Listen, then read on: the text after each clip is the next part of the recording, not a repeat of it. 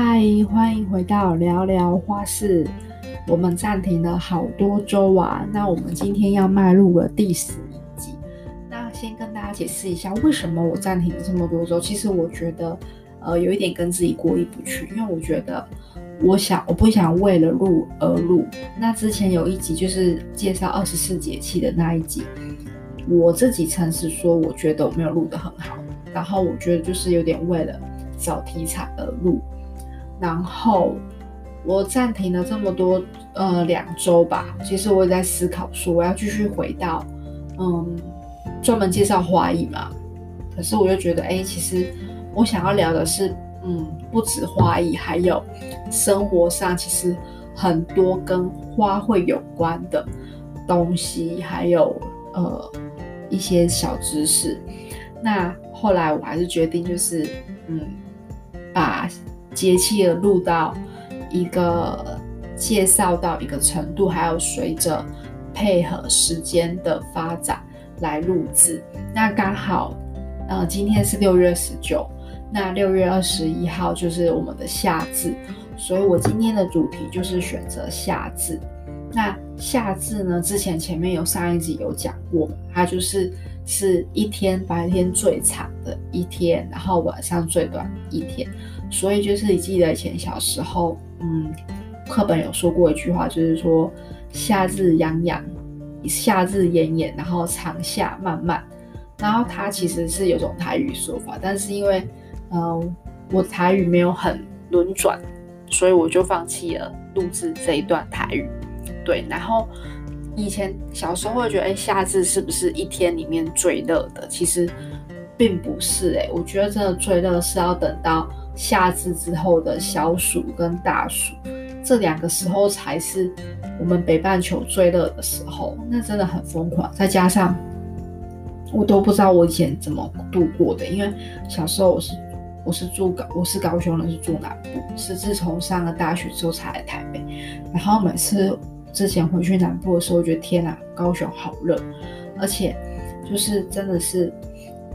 夏天来就真的说吃不下什么东西，然后我想说，难怪在南部都可以很瘦。对，然后呢，呃，其实我最喜欢，其实我还是很喜欢夏天，原因是因为呃，我在我住高雄，然后小时候因为我们家那边都是农田，还有很多呃，除了农田，还有种一些其他作物的田的田地。然后呢，从家里的呃顶楼往下看，会觉得外面的窗户真的很美。就是它春天的时候，就真的是绿油油的一片，很漂亮，很像是地毯。然后夏天吹来的风就是很舒服，还有一个味道。然后呢，夏至的时候呢，就是是农夫可以收割东西，然后。开始收割的时候，就是开始要进行所谓的第二期的稻作，它就会有，就是先会看到绿色，然后又看到慢慢它要变成一片很黄金黄色的的，很像地毯的景观，就觉得很漂亮，而且还有白露鸶，真的白鹭鸶是在夏天的时候最常出现，尤其是呃农夫他要进行第二期稻作。的育苗的时候，那个时候的白鹭是最多，所以从家里的顶楼往下看，会觉得哇，真的很美。然后常常有时候会想起那一段的景色，就觉得哇，其实大自然真的很漂亮，尤其是田园风光，是让我觉得最享受、最放松，而且这个记忆会是很很鲜明的。不管是在什么时候，都觉得哇哦，就是那个景色真的很疗愈。对，好，回到正题，就是呢，因为南部就是夏天的时候，真的台遇到是台风，是真的是很夸张的那种，由于西南气流会很明显。带来大量的雨量，所以那个时候就是农夫们他们都会要开始做好防台准备，尤其是溪水那个水的排排流一定要很重要，不然就会他们的农作物就没了。对，那嗯，这个时候呢也是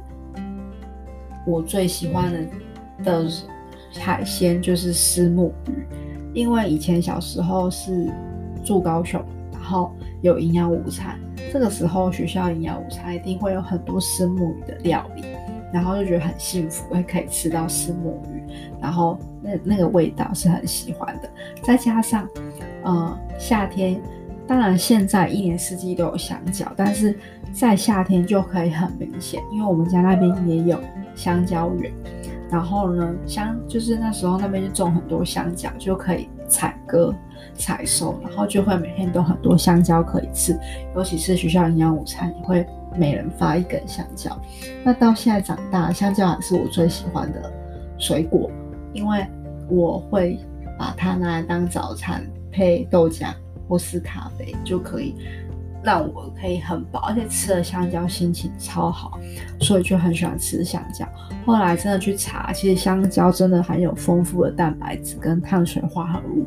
还有就是纤维，最重要它有钾，可以就是还有促进肠胃蠕动，所以我就是很喜欢香蕉。那在生活的部分呢，其实嗯，生活部分大家应该都吹冷气吧，对，所以。我觉得，呃啊，夏至有两句很要跟大家介绍，有两句俚语，大家很常听到，就是夏至，然后种子期去。这句是其实是台语，那它意思是说，在夏季这个季节啊，就是南部的第二期农作物的种子都已经播种下土。还有另外一个是夏至早晚聚，这意思是说。因为第一期的水稻已经成熟，可以收割，所以农夫们啊，就是早跟晚都要很早去工作。那以前是真的是收割，那现在长大都看到他们用机器，所以就是比较简单。那我们今天就介绍到这边，然后提醒一下，其实今天六月十九啊是节气里面的芒种，那呢它是主要典型的夏季，是告诉大家很热的天气要开始喽。所以，我们今天就介绍到这里喽。那我们下一集再见，拜拜。